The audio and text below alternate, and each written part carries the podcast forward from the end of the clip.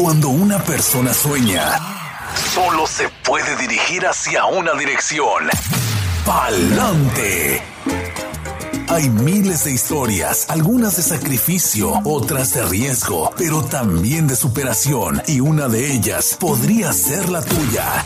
Inmigración, sueños, retos y triunfos. Bienvenidos al programa Pa'lante mi gente de la firma de abogados Vázquez en Servi. Buenos días, ¿cómo está? Buenos días, abogada. Muy bien, muy bien, muchas gracias. Bueno, hoy día quería entrar a esta presentación para que podamos hablar sobre el tema de los procesos que se llevan a cabo para legalizar el estatus migratorio, porque pueden variar dependiendo de muchos factores. Y también creo que va a ser un complemento a lo que va a discutir la abogada Joanna Cochran con el abogado Julio esta tarde en el Facebook Live de ellos Van a estar hablando de los tipos de perdones, cuando una persona puede pedir el perdón dentro de Estados Unidos o lo tiene que pedir fuera de Estados Unidos. Vamos a estar hablando más bien hoy día de cómo se puede procesar un caso migratorio, quién puede ajustar el estatus acá, cuál es ese proceso, quién debe hacer el proceso consular, o sea, que tenga que salir del país la persona para poder entonces hacer su trámite y recibir su residencia permanente. Hoy día he preparado una presentación. Voy a darle a las personas que nos pueden ver por el Facebook Live un visual. No necesariamente es para que lean cada cuadrito, porque yo se los voy a estar explicando y después lo vamos a publicar en lo que es en nuestro blog, junto con toda la explicación que le vamos a estar proveyendo hoy día. Ahí está el título de lo que vamos a estar hablando hoy día es una explicación de los procesos para legalizar su estatus migratorio en Estados Unidos. Básicamente, sabemos, ¿verdad?, que los trámites migratorios a veces muchas personas no quieren entrar a hacer su trámite porque a lo mejor encuentran que el trámite es bastante difícil, o sea, no es un trámite muy sencillo a seguir. Hay que llenar varios formularios y a veces los requisitos evidenciales que exige el gobierno puede ser algo que ocasionen que las personas básicamente se den por vencidos una vez que hablan con el abogado y ven qué multitud de documentos necesitan entregar. Pero siempre es bueno por lo menos considerar este proceso porque si la persona tiene una avenida hacia la legalización, para eso está el abogado, para ayudarle paso a paso a poder lograr esa meta de legalizar su estatus.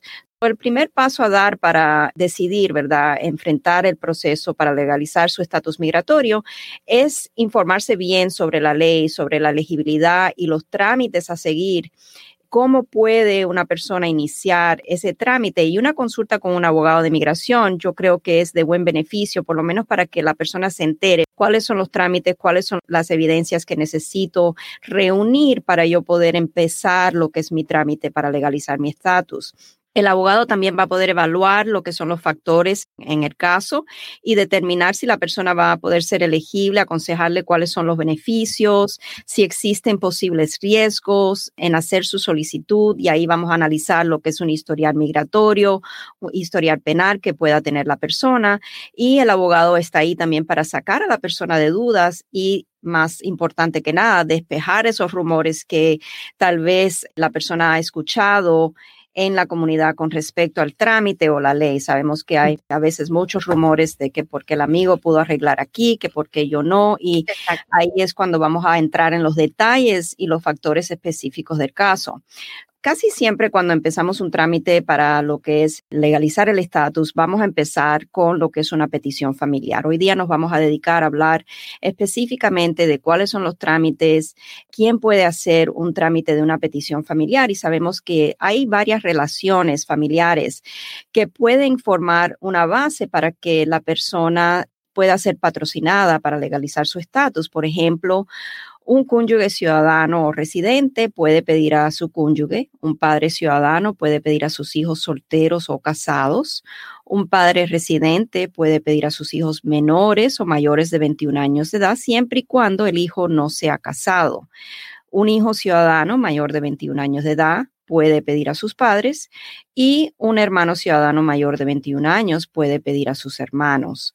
Pero en cualquier categoría familiar que la persona se encuentre, la entrega de la solicitud I-130 con las evidencias de la relación familiar y también la validez del matrimonio, si es a través de un matrimonio que se está haciendo esta petición familiar, es el inicio de todo el proceso. Esa es básicamente la base fundamental del proceso para legalizar el estatus. Inmigración cuando recibe la solicitud de la petición familiar va a mandarle a la persona y también si la persona tiene un abogado que lo está representando en el caso, un recibo confirmando que el gobierno recibió la solicitud y ahí le va a también indicar cuánto pagó la persona por la solicitud de la petición familiar.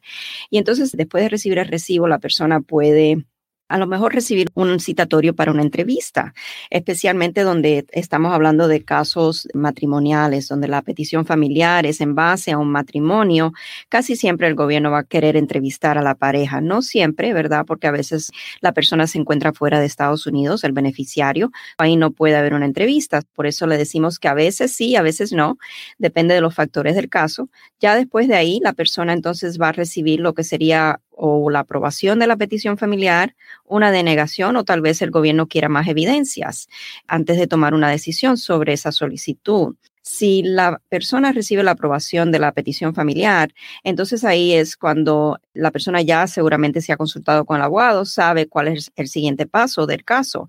Ya sería lo que es el proceso consular, y en un proceso consular, cuando la persona tiene que salir del país, inmigración se dedica a enviar, es la responsabilidad de USCIS enviar esa solicitud al Centro Nacional de Visa. Si la persona es elegible para ajustar su estatus aquí dentro de Estados Unidos, entonces inmigración le manda la aprobación y el siguiente paso sería aplicar para el ajuste de estatus. Ahora, es muy importante, ¿verdad? Informarse bien si la persona es elegible para recibir la residencia dentro de Estados Unidos por lo que sería el proceso de ajuste de estatus o si tiene que tramitar bajo lo que es el proceso consular, lo cual, como hemos hablado, la persona tendría que salir del país para presentarse una entrevista en la embajada americana y básicamente ir haciendo todo lo que es el proceso consular. El proceso para las personas que son elegibles aquí en Estados Unidos para el ajuste de estatus es muy difícil muy diferente a cuando la persona tiene que salir del país. Por ejemplo, a veces la petición familiar se puede entregar junto con la petición de ajuste de estatus. Se puede hacer todo el paquete, se hace la I-130, la I-485, la solicitud del permiso de trabajo va incluida dentro de ese paquete y generalmente la posibilidad de hacer el caso aquí dentro del país va a ser posible dependiendo de los factores del caso. Por ejemplo, si la persona efectuó una entrada legal al país, tal vez con una visa de turista y luego contrajo matrimonio con un ciudadano estadounidense. Eso es una de las maneras más comunes que vemos donde la persona puede hacer su trámite para el ajuste de estatus aquí dentro del país. También es posible en casos donde la persona es padre de un hijo ciudadano estadounidense mayor de 21 años de edad o un hijo menor de 21 años de edad y solteros de padres ciudadanos. Y ese padre, si entró a Estados Unidos legalmente, podría calificar para el ajuste de estatus. Ahora, como siempre, vamos a evaluar todo el historial migratorio, porque a veces si hubo una salida y un reingreso indocumentado, eso podría tronchar la posibilidad del ajuste de estatus. También siempre hemos hablado, ¿verdad?, con frecuencia de la ley 245i, lo que comúnmente la comunidad conoce como la ley de la multa por haber entrado indocumentado a Estados Unidos. Y es importante tomar en cuenta que una entrada indocumentada que se haya efectuado, pero que a lo mejor la persona haya sido un beneficiario principal o derivativo de una solicitud bajo la ley 245i, esa persona a lo mejor todavía hoy día podría ser elegible. Son cosas que tendría el abogado que evaluar. Es importante también tomar en cuenta que una entrada con una visa de tripulante de barco no permite el ajuste de estatus en ninguna de estas relaciones familiares, aunque la persona esté casada con un ciudadano estadounidense. Si entró como tripulante de un barco, el gobierno no le permite a esa persona hacer un trámite de ajuste de estatus. Entonces vamos a hablar ahora sobre lo que es el proceso consular con el perdón provisional por ser la persona inadmisible. En este caso, cuando hablamos de un perdón provisional, y esto es algo que la abogada Joanna Cochran y el abogado Julio Saconet Valentín esta tarde van a hablar más a fondo sobre lo que es el perdón provisional y lo que sería un perdón tradicional, las diferencias. Pero cuando hablamos de un perdón provisional, estamos hablando de que estamos pidiéndole al gobierno que nos perdone la presencia indocumentada en Estados Unidos y nada más.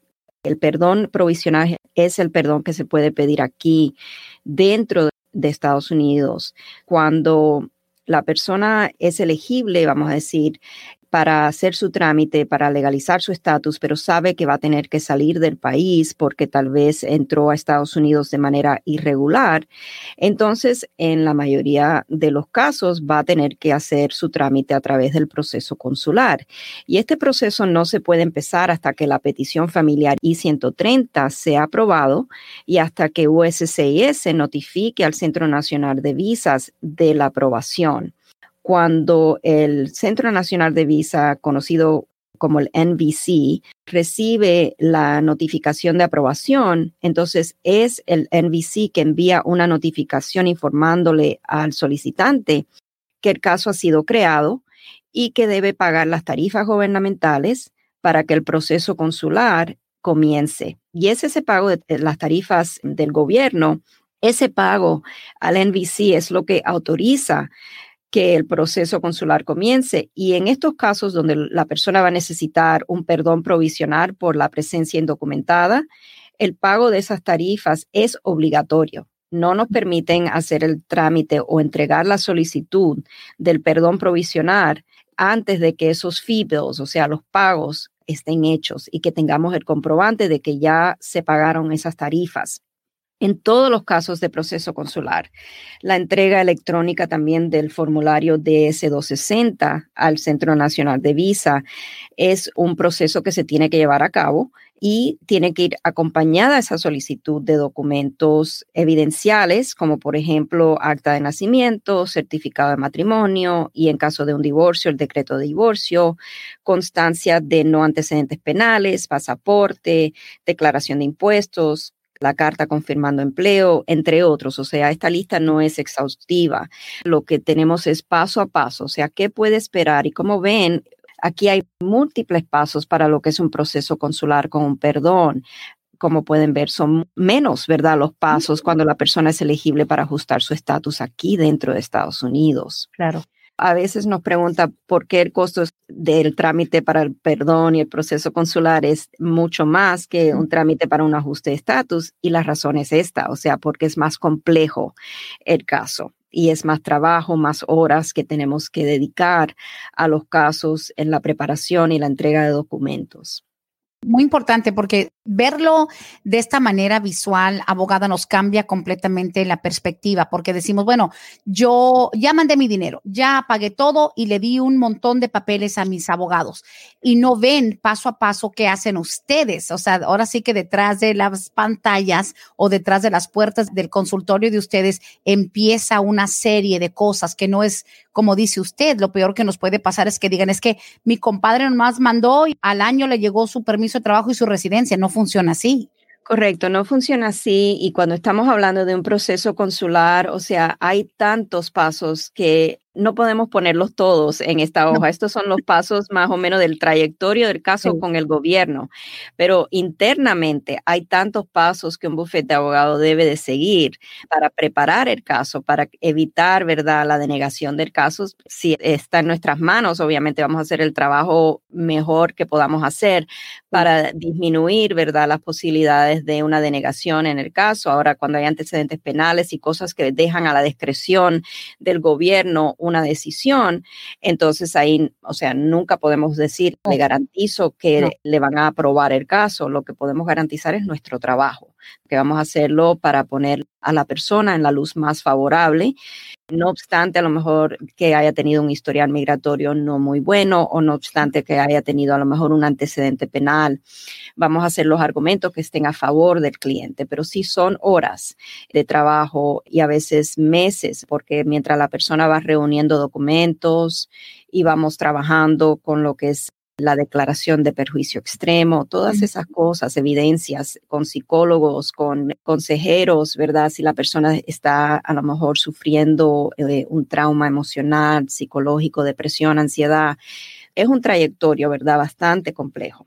Un proceso. De hecho, varía, como ya lo había mencionado, varía incluso hasta de quién o por medio de quién estás arreglando. Si es un papá, si es una persona que es residente, si es ciudadano, o sea, no hay garantía. Una de las cosas que más se ha presentado en el programa que hacemos los martes es Precisamente, pero es que yo ya, ya me casé con ciudadano, debe de ser fácil, debe ser la puerta abierta automáticamente porque estoy casada con un ciudadano o de hecho una persona que tiene la gran fortuna de naturalizar su estatus, abogada Bárbara, y dicen, ok, ahora sí, me voy a traer a mi mamá de mi país, me voy a traer a mi papá, ábranme las puertas y también se sorprende cómo un trámite de parte de un ciudadano se puede tardar dos, tres, cuatro años. Correcto, sí. Y sabemos que dependiendo del trámite, si es el ajuste o si es un proceso consular, va a variar el tiempo que la persona va a estar esperando, ¿verdad? Poder legalizar su estatus. Porque si estamos dependiendo de una sola agencia, USCIS, debe de ser más rápido el trámite la persona debe de recibir lo que es su legalización más rápidamente que una persona que tenga que hacer los procesos fragmentados, lo que es la I-130 primero, lo que es el perdón después. ¿Por qué? Porque la persona tiene que esperar que el gobierno adjudique cada uno de esos pasos hasta que después la embajada programe la cita. Y si todo va bien, entonces ya la persona sale, va a su cita, todo le va bien y le aprueban su caso, entonces ya no hay más tardanzas en el caso. Pero si hay un impedimento que la embajada descubre, si a lo mejor la persona es sujeta a la carga pública y no pudo comprobar que no va a ser una carga pública, entonces ahí se complican las cosas, ¿verdad? Y tenemos que trabajar el caso desde ese punto también, si surgen complicaciones. So, la última pantalla vamos a hablar ahora un poquito sobre lo que es el perdón tradicional. Estuvimos hablando del perdón provisional y sabemos, para recalcar, que el perdón provisional, el que se puede pedir dentro de Estados Unidos, es para personas que solamente tienen como base de inadmisibilidad la presencia indocumentada en Estados Unidos y nada más.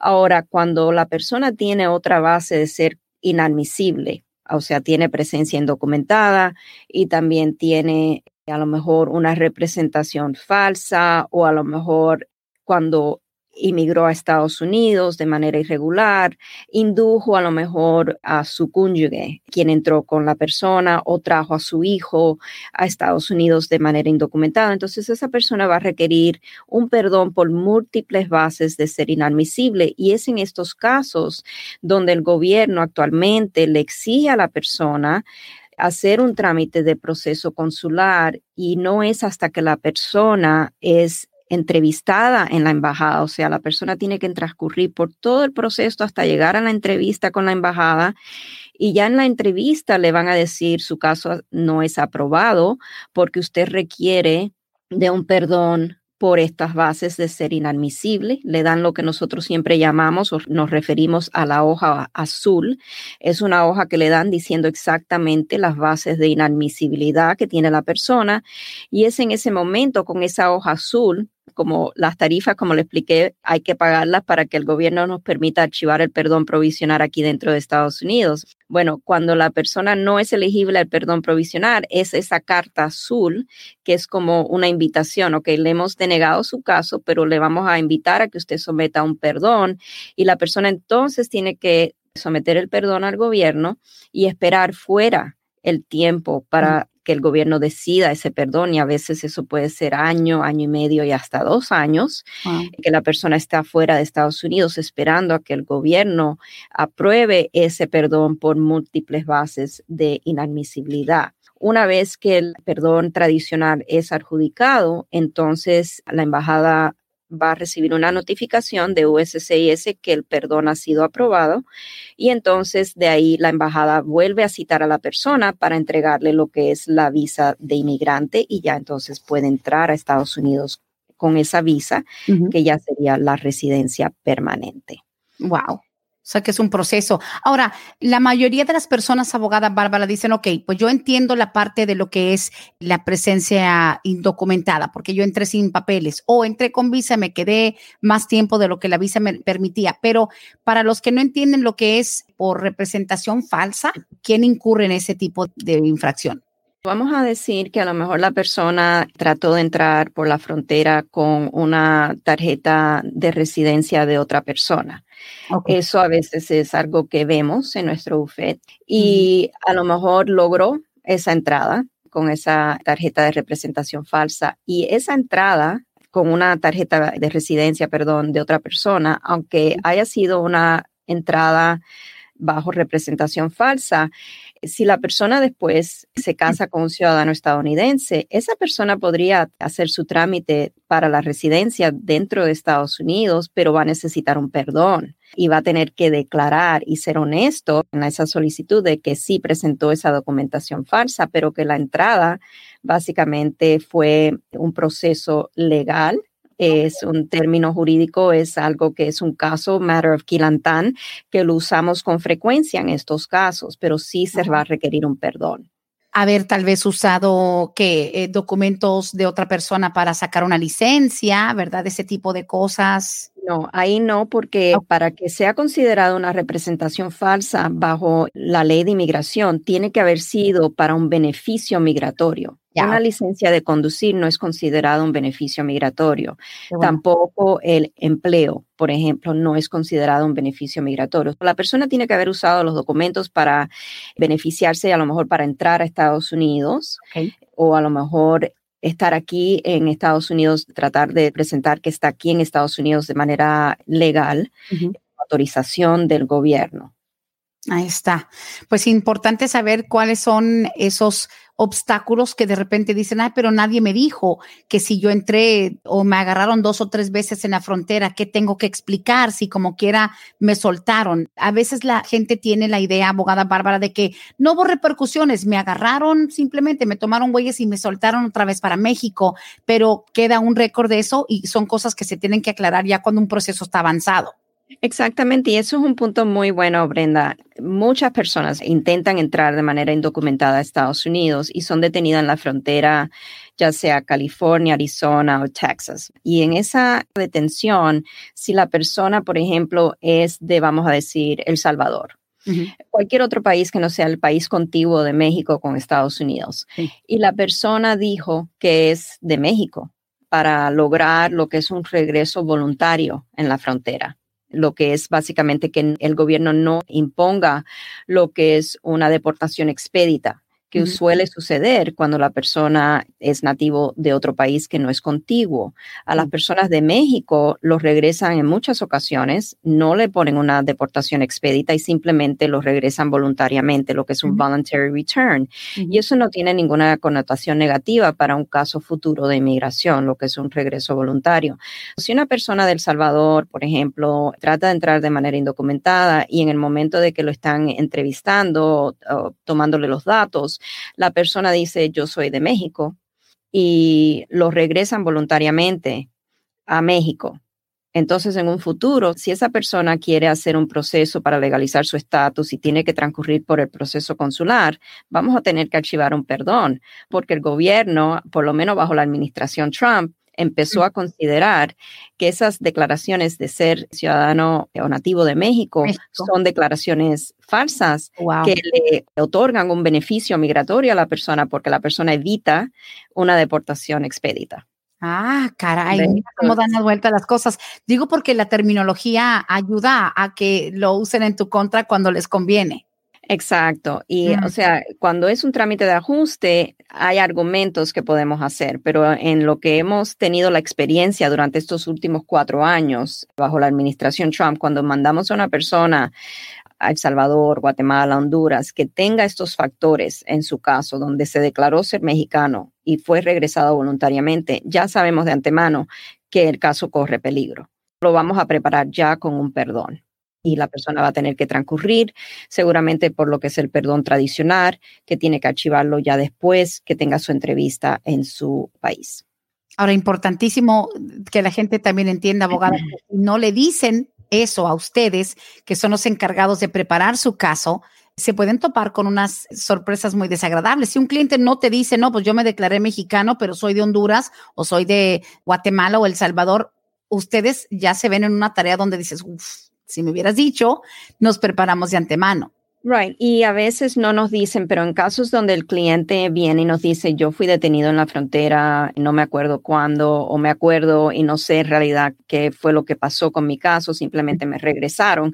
Ya eso para nosotros con experiencia, si es una persona de otro país que no sea México, que está sentado frente a nosotros y nos está explicando ese trayectorio, esos factores, ya eso levanta una banderita roja que nos dice, ok, so necesitamos buscar el expediente. También ocasiona que le preguntemos más al cliente, usted se declaró ser de México, o usted dijo toda la verdad, dio su identidad correcta.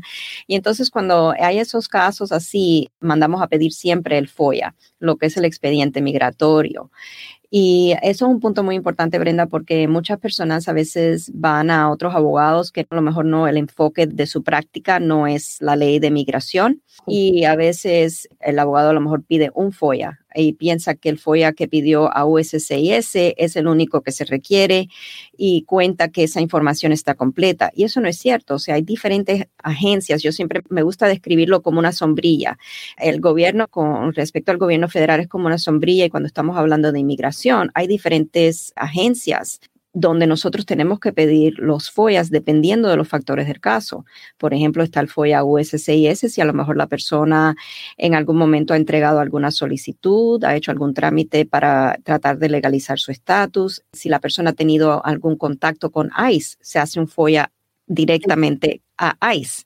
Si la persona ha tenido algún contacto con la patrulla fronteriza, se va a hacer un FOIA directamente con el CBP, lo que es la patrulla fronteriza, y también un OBIM FOIA. Y todos estos FOIAs, usualmente yo lo hago completo. Es como cuando te van a tomar la sangre para hacerte el examen anual y ver que todo esté funcionando correcto.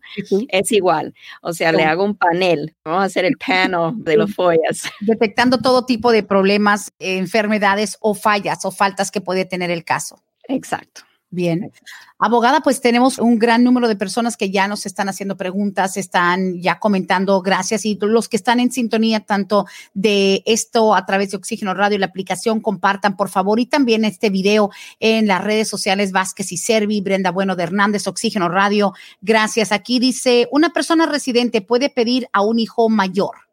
Siempre y cuando el hijo no esté casado, sí lo puede pedir y entonces estaríamos hablando de, sería la categoría preferencial familiar F2B, dependiendo de qué país sea el hijo nativo. Entonces eso va a darnos una indicación de cuál es el tiempo de espera que ese hijo va a tener para poder legalizar su estatus migratorio. Bien, muchas gracias a Patricia. Siguiente pregunta dice, mi esposo está pidiendo a mi hijo su caso cerró días antes de que cumpliera 21 años. Ahorita solo está esperando cita, pero ¿será que él puede aplicar por DACA en lo que espera su cita?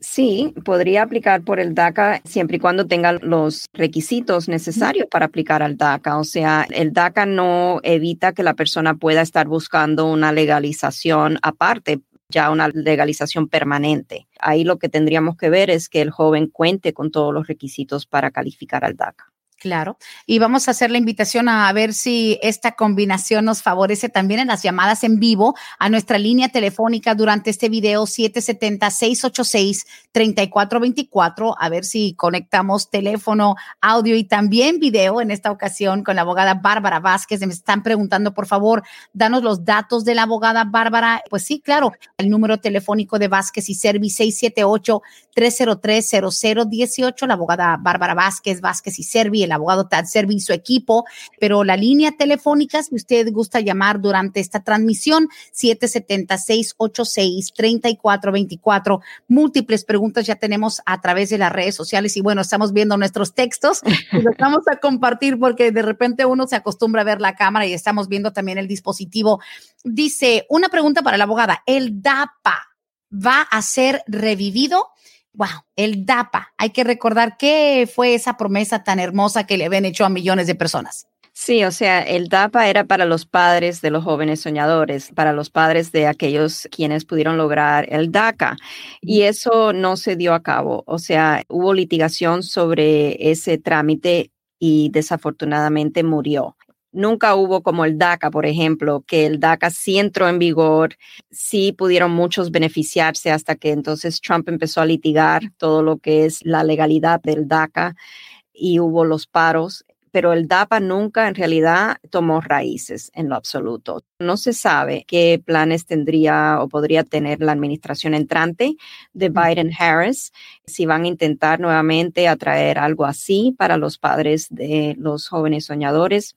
Sabemos que en estos momentos hay litigación pendiente todavía con respecto al tema del DACA en una corte federal en Texas, donde Texas y creo que en un total de ocho estados han básicamente traído una demanda contra lo que es el DACA, lo que es la legalidad del DACA. Y eso todavía está por verse qué resultado va a tener ese caso. Ese caso lleva ya mucho tiempo que está pendiente y podría ser decidido, o sea, en cualquier momento. Es algo que estamos en la mira de eso porque eso también puede volver a perjudicar lo que sería el programa de DACA. Si el juez federal considera que la acción unilateral que tomó Obama en implementar por orden ejecutiva lo que es ese programa de DACA, si el juez lo considera un programa ilegal, entonces ahí tendríamos nuevamente que ver qué va a pasar con el futuro del DACA. Ay, ay, ay. Pues sabiendo que todavía existe la posibilidad de una acción legal en contra de DACA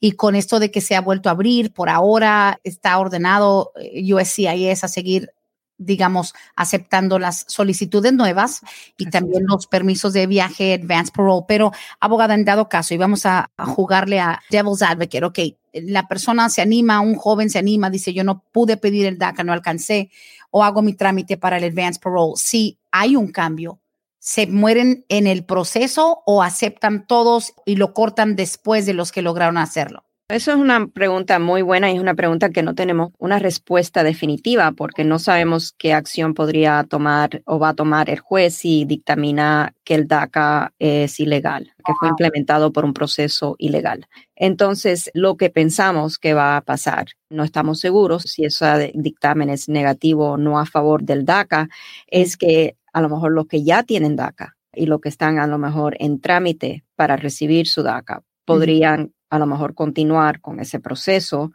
pero ahí entonces a lo mejor es donde el gobierno cortaría, a lo mejor una solicitud que entre después del dictamen.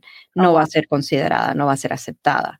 Es posible que a lo mejor decidan que los que ya tienen DACA van a poder proceder utilizando lo que es su permiso actual, pero que ya a lo mejor no los pueden renovar. O sea, todo va a depender de que si el dictamen es negativo, ok, ¿qué va a pasar con las personas que ya tienen DACA o que ya están en proceso, que ya entregaron sus solicitudes para el DACA?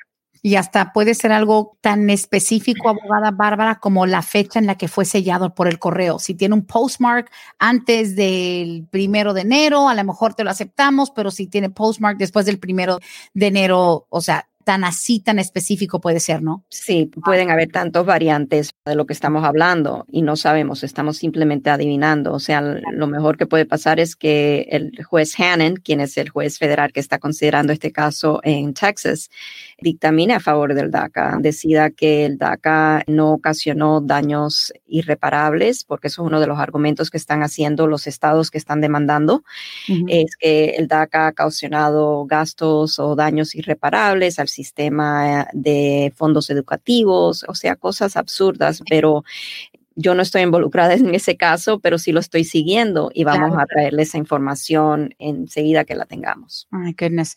Vamos a continuar con nuestras preguntas. Este programa de Palante, mi gente, aquí con Vázquez y Servi, Oxígeno Radio, Brenda Bueno, una servidora. Dice aquí, buenos días, mi hija está a ocho meses de cumplir 21 años. ¿Cuándo debo ir con un abogado a empezar a trabajar la petición? Yo como su mamá entré con visa, una madre que entró con visa y su hija está a ocho meses de cumplir 21 años. ¿Cuándo debe empezar?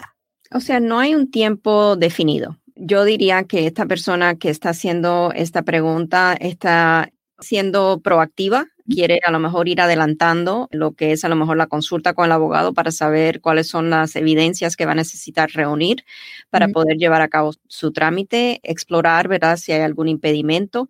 Está buen tiempo, yo diría que ahora sería buen tiempo para que ella por lo menos tenga una idea de lo que es el trayectorio del caso, cuáles son las evidencias, si es elegible definitivamente para hacer el trámite, si va a requerir de un perdón o no va a requerir de un perdón. O sea, está a buen tiempo. Nunca es demasiado en mi opinión, temprano para por lo menos saber cuáles son las posibilidades de legalizar el estatus y qué evidencias el gobierno va a exigir, cuáles son las tarifas migratorias, cuánto le va a cobrar el abogado y tener tiempo a lo mejor de decir, ok, ya busqué una opinión y me cobra tanto, a lo mejor ahora que estoy a tiempo, voy a buscar una segunda opinión y ver cuál abogado, no solamente por lo que me cobra, me conviene porque a lo mejor el trato, la persona a veces se siente hasta más confortable con un abogado que otro. O sea, somos seres humanos y a veces sentimos esas cosas. La conexión, sobre todo. Dice aquí, si una persona tiene asilo político y está casado con una ciudadana naturalizada, ¿se puede ajustar su estatus o qué camino lleva ese asilo? Gracias. Ok, eso es una pregunta que definitivamente va a requerir una consulta profunda. ¿Por qué? Porque ahí necesitamos saber el historial migratorio de la persona, cómo entró, a lo mejor tuvo presencia indocumentada en Estados Unidos antes de acogerse al asilo político, si a lo mejor la persona podría ajustar el estatus aquí dentro de Estados Unidos, si es que entró a lo mejor legalmente a Estados Unidos, si no, si entró indocumentado, entonces ahí está el análisis de presencia indocumentada, si se retira la solicitud de asilo político, porque a lo mejor fue una de las solicitudes que la persona entregó. Sabemos que hay solicitudes que no tienen mérito, que simplemente a lo mejor son solicitudes hechas para tratar de conseguir un permiso de trabajo. La persona a lo mejor está hasta consciente de eso son cosas que tenemos que evaluar, o sea, qué le conviene a la persona. Y si es un caso de esto donde el caso de asilo político no es un caso fuerte y sabemos que lo va a perder y está casado la persona con una persona ciudadana estadounidense y no tiene ningún impedimento que vaya a tronchar la posibilidad de la legalización permanente, entonces sí, el consejo sería vamos a ir por el lado del matrimonio porque eso a lo mejor sería el trayectorio más seguro y más directo a la legalización.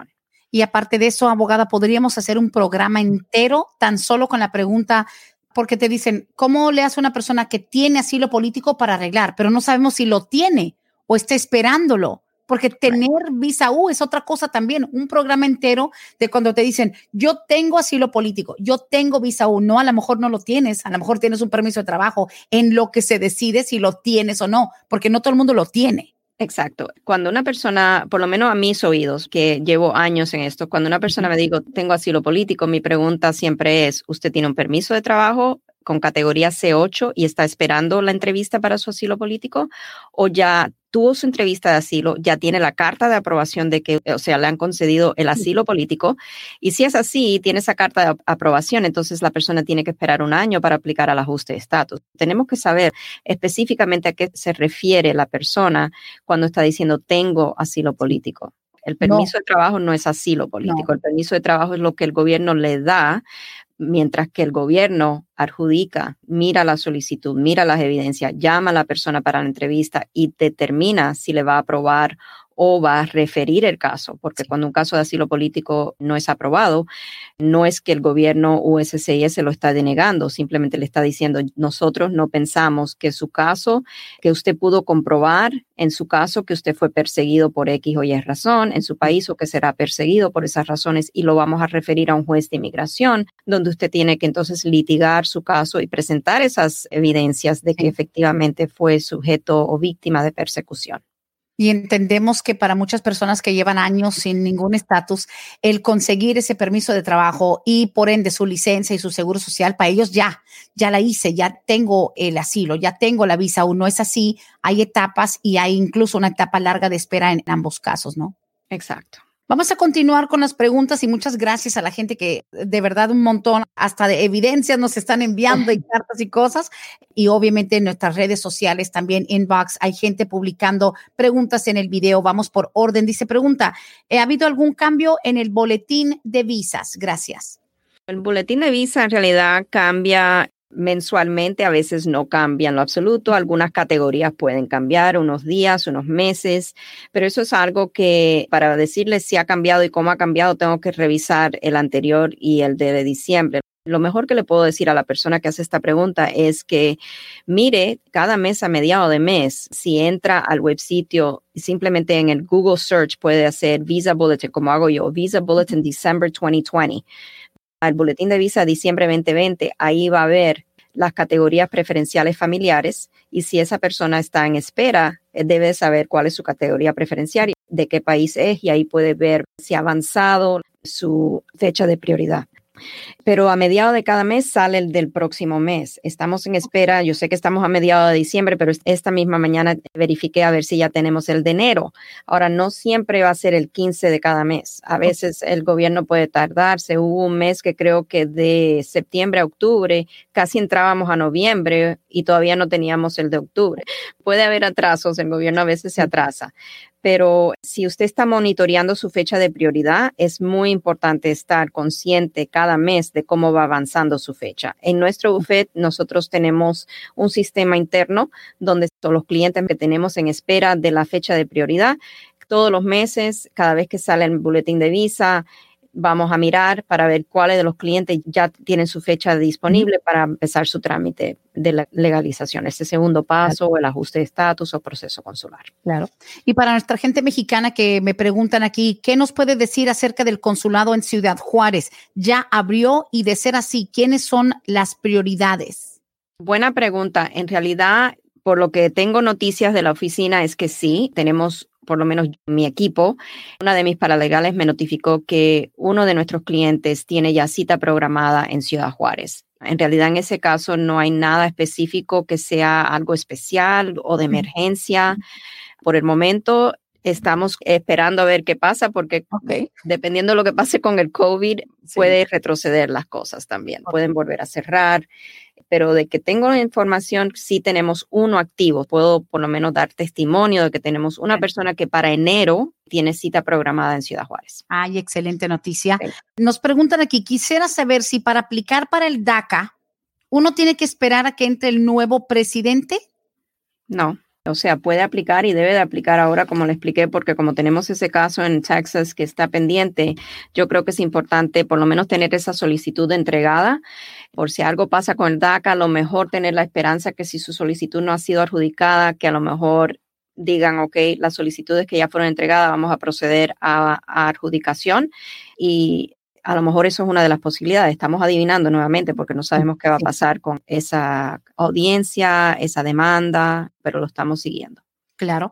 Siguiente pregunta dice, llegué en el 2006 a Estados Unidos y yo me fui para México en el 2010. Cuando regresaba me detuvieron y me deportaron. Después regresé en ese mismo año. ¿Puedo aplicar para el DACA? No, porque tiene que haber estado aquí viviendo con presencia o demostrar que tiene presencia continua de residir aquí en Estados Unidos desde el 15 de junio del 2007 y la persona dice que entró en el 2006, se fue en el 2010. Sí, tiene que tener esa presencia física aquí en Estados Unidos hasta el momento de la solicitud para el DACA. Y ahí tiene un periodo demasiado extenso, ¿verdad? Sí. De ausencia de Estados Unidos. Wow. Ok. De repente estuvo del 2006 hasta el 2010 que salió. O sea, de todas maneras es una entrada que técnicamente cuenta como que estabas fuera en algún periodo del 2010 y te agarraron. Y aunque hayas regresado, ya quedó evidencia más bien, abogada, de que tú saliste en el 2010. Right. ¿Y dice cuánto tiempo estuvo afuera? Es que realmente no lo dice, la pregunta es simplemente general. Dice, hola, una pregunta, llegué en el 2006 a Estados Unidos, fui para México en el 2010 y cuando regresaba me detuvieron y me deportaron después de ese mismo año. Presiento que a lo mejor en el 10 salieron y regresaron después de un par de meses, pero igual es una salida bajo calidad de indocumentado y el reingreso pues fue detectado porque lo agarraron. Sí, y lo que pasa aquí es que usualmente cuando hay a lo mejor una, lo que es una ausencia del país, la persona a veces podemos demostrar si fue lo que se llama brief, casual and innocent bajo un caso específico, matter of fluty, es una doctrine, ¿verdad? Bajo la ley de inmigración. Entonces, en esos casos, si fue breve, inocente, la ausencia del país, a veces en esos casos sí podemos hacer el argumento, ¿verdad? Que este caso cae dentro de esa doctrina de la ley de inmigración. Pero si es una ausencia del país por una deportación que tuvo la persona, ahí se complica la situación porque no podemos decir que eso fue una ausencia brief, casual and innocent, o sea, eh, breve, casual, inocente, bajo esa doctrina de inmigración. Yo le diría a lo mejor vale la pena consultar con un abogado para que el abogado pueda, no con tan breve tiempo como lo tenemos en esta programación, ver detalladamente, hablar con la persona detalladamente y ver exactamente cuál fue el trayectorio del historial migratorio de las entradas y salidas del país, cuánto tiempo estuvo aquí físicamente, pero creo que ahí va a tener ese problema si no puede establecer que tiene esa presencia continua aquí en Estados Unidos, de residir aquí en el país desde el 2007 continuamente. Si hubo un tiempo muy largo de ausencia, eso va a complicar la elegibilidad. Bien, tengo una pregunta que me aparece unas tres veces con la misma prácticamente temática. ¿Qué le puede decir a me imagino que hay miles en la misma situación de jóvenes que simplemente se frustraron y dijeron, bueno, estamos entre, me lo quitan, me lo dan, me lo extienden, me lo cancelan. Los que dejaron vencer el DACA, que dijeron, ¿sabes qué? Si esto lo van a quitar, I'm not going to mess with this anymore, ya no voy a lidiar con esto, lo voy a dejar vencer. Tienen un año, dos años, tres años con el DACA vencido y dicen, oh, oh, lo vuelven a abrir, maybe lo intento de nuevo porque pensé que ya no iba a ser vigente el programa. ¿Qué les puede decir si quieren tratar de rescatarlo? En casos donde el, joven tenga el DACA vencido por más de un año y no hay ningún factor que interviene en la elegibilidad, y cuando hablo de esto casi siempre estoy hablando de que si no hay, por ejemplo, algún delito penal que haya cometido desde la última vez que tuvo el DACA a la nueva solicitud. Entonces, si sigue siendo elegible porque tiene un historial penal limpio, entonces yo le diría, vale la pena, en mi opinión, volver a cogerse al DACA pero lo va a tener que hacer como si fuera una solicitud inicial, como si estuviera aplicando desde un principio. Cualquier joven que tenga el DACA vencido por más de un año tiene que entregar su solicitud si quiere volver a cogerse al programa como si fuera una solicitud inicial. No sería una renovación. No, no, no, ya no es renovación. Gracias a Rosy, dice recomendado 100%. El abogado Servi nos ayudó con la residencia de mi esposo después de tener otra abogada que no hizo nada. Qué bien. Muchas gracias. A mí no me sorprende, pero me encanta leer esos mensajes. Mi hermana tiene tres entradas aquí y está viviendo aquí. Ahora quiere sacar su tax ID. ¿Eso le afecta por su entrada ilegal? No, o sea, la entrada ilegal y el tax ID en realidad no hay una conexión el gobierno federal lo que le interesa es que si la persona está ingresando, está trabajando en Estados Unidos, que esté pagando también lo que son sus impuestos y haciendo sus declaraciones de impuestos todos los años. Y es a través de ese Tax ID que una persona que esté trabajando de manera indocumentada en Estados Unidos puede reportar sus ingresos y cumplir con su deber. Es más, es lo que les recomendamos a las personas que se encuentran aquí en el país de manera indocumentada y están trabajando que saquen el Tax ID y que año tras año hagan sus declaraciones de impuestos, que año tras año cuando las hagan, que no reporten dependientes de más, que se declaren una categoría correcta, o sea, si están casados, que se declaren como casados, si están solteros, solteros, pero es muy importante cumplir con la ley. ¿Por qué? Porque vamos a decir qué pasa el día de mañana, si Dios permite, la administración Biden-Harris puede introducir un proyecto de ley que sea considerado por el Congreso y a lo mejor sea algo que llegue a ser legislación, que llegue a ser ley y beneficie a las personas que puedan comprobar que tienen buen comportamiento, que son personas de buen carácter moral, que llevan X años aquí en Estados Unidos. O sea, una amnistía, vamos a estar hablando, una reforma migratoria comprensiva el gobierno siempre va a pedir evidencias de que la persona es una persona de buen carácter moral.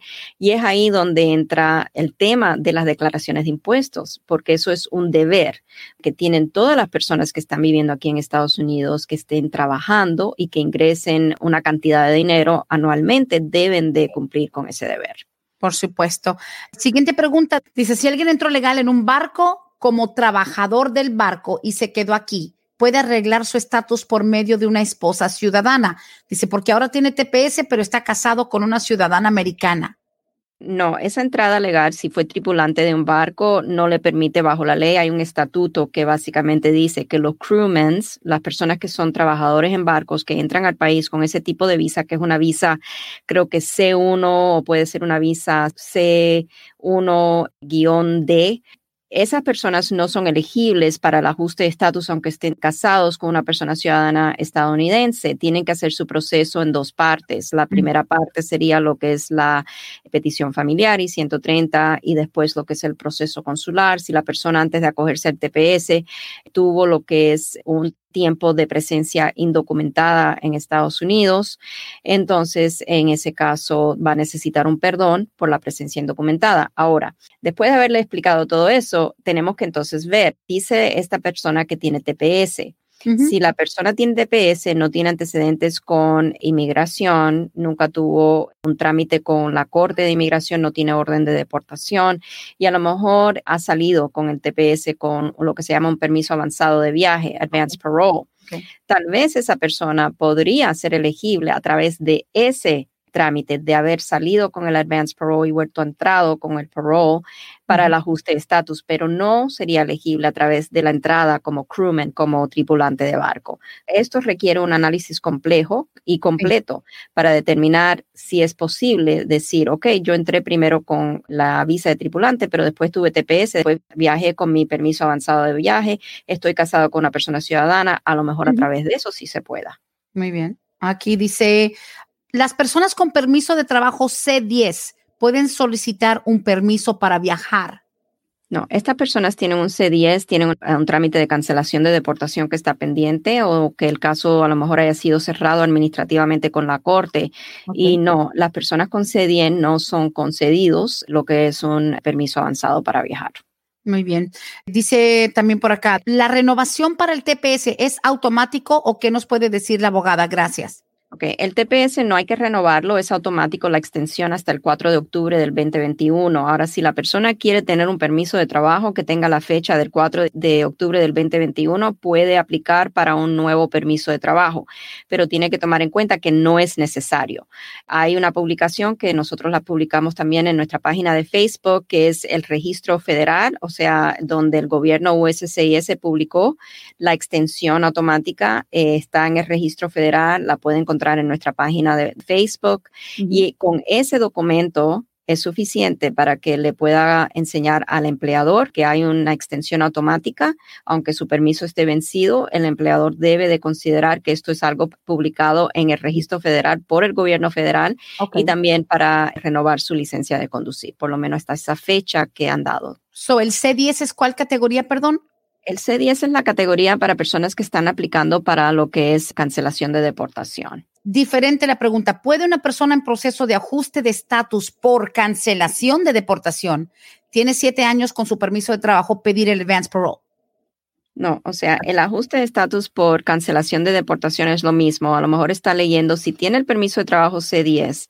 Cuando la persona aplica para lo que es la cancelación de deportación, los recibos que recibe de USCIS a veces dice aplicación para ajuste de estatus. Sí. Pero el formulario que ha entregado al gobierno es el 42B, EOIR 42B. Y ese permiso que le dan, el C10, indica que la persona está en algún proceso para la cancelación de deportación, aunque el recibo esté diciendo ajuste de estatus. Claro. Y para finalizar, ya se nos acaba este espacio, pero los invitamos a que todos los martes escuchen y busquen nuestro programa en vivo aquí en Oxígeno Radio con los abogados Vázquez y Servi, el podcast Palante Mi Gente. Todas las ediciones salen cada semana. Podcast Palante Mi Gente, búsquenlo. Últimas preguntas. Mi esposo es residente y tengo hijos ciudadanos mayores de 21 años. Entré indocumentada en el 96, pero salí en el 2000, estuve un mes y volví a regresar. ¿Puedo arreglar? Ok, entró indocumentada en, 96. y salió en el 2000. Tuvo más de un año de estatus indocumentado en Estados Unidos, desde el 97 que tomó efecto la nueva ley hasta que salió en el 2000. Volvió a entrar de manera indocumentada a Estados Unidos después de la salida en el 2000. Correcto, sí, Ok, ese regreso indocumentado a Estados Unidos después del año 2000 ocasionó que ella desatara lo que es un castigo permanente de 10 años. Mm. Ese castigo permanente de 10 años, decimos permanente porque no hay un perdón que podemos solicitar hasta que la persona cumpla esos 10 años fuera de Estados Unidos. Okay se tiene que cumplir a plenitud del tiempo. Correcto. Eh, la pregunta que me hace, ¿puedo arreglar? I mean, sí, va a poder arreglar, pero no va a ser inmediato el poder arreglar porque tiene este castigo de por medio por el cual no podemos solicitar un perdón perdón, para arreglar, tiene que estar afuera ese periodo de tiempo de 10 años, menos que creo que ahora eh, hubo un caso en el noveno circuito, si no me equivoco, donde dicen que ese castigo de ese año se puede cumplir dentro de Estados Unidos, pero tengo que volver a leer el dictamen de la Corte y solamente aplica en esa jurisdicción que cubre lo que es el noveno circuito, no cubre lo que sería todos los estados de Estados Unidos. Claro. Última pregunta y creo que la respuesta es bastante predecible, pero sé ¿cuándo recomienda aplicar para el Advanced Parole para un muchacho de DACA de México? Digo, ¿cuándo es cuándo vas a viajar? ¿Cuándo piensas viajar, no? Right. Si tiene ya el DACA, tiene que tener ya aprobado el DACA para entonces ser elegible a pedir el Advance Parole. Y también el Advance Parole no es simplemente pedirlo porque quiero viajar. Tiene que demostrar un joven con DACA que las razones específicas por la cual le esté pidiendo al gobierno ese permiso para viajar. Mm. Si son razones educativas, por ejemplo, razones humanitarias, que la persona quiere salir del país porque a lo mejor hay un familiar enfermo en su país que quiere ir a visitar.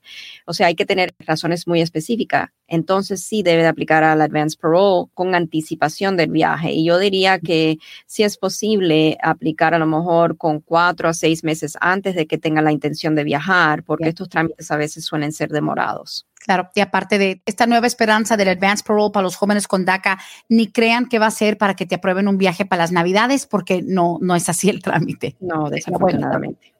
Abogada Bárbara Vázquez, mil gracias. Qué increíble esta presentación. Gracias, nos hace bastante clara la información y hay que invitar a toda la gente que les llamen 678-303-0018, Vázquez y Servi, que nos sintonicen todos los martes aquí en Oxígeno Radio y que busquen la retransmisión de los podcasts. Pa'lante, mi gente, y como siempre, increíble el programa. Un placer. Muchas gracias, Brenda. Y bueno, aquí los espero la semana que viene. ¿Estamos o no estamos? ¿Estamos todavía? Yo sí. Ah, ok, está bien. Entonces estamos. Nos vemos la semana que viene, si Dios quiere. Muchas gracias, Brenda. Buen día. Hasta aquí hemos llegado hoy, pero siempre vamos pa'lante, mi gente, con Vázquez en Servi. Hasta la próxima.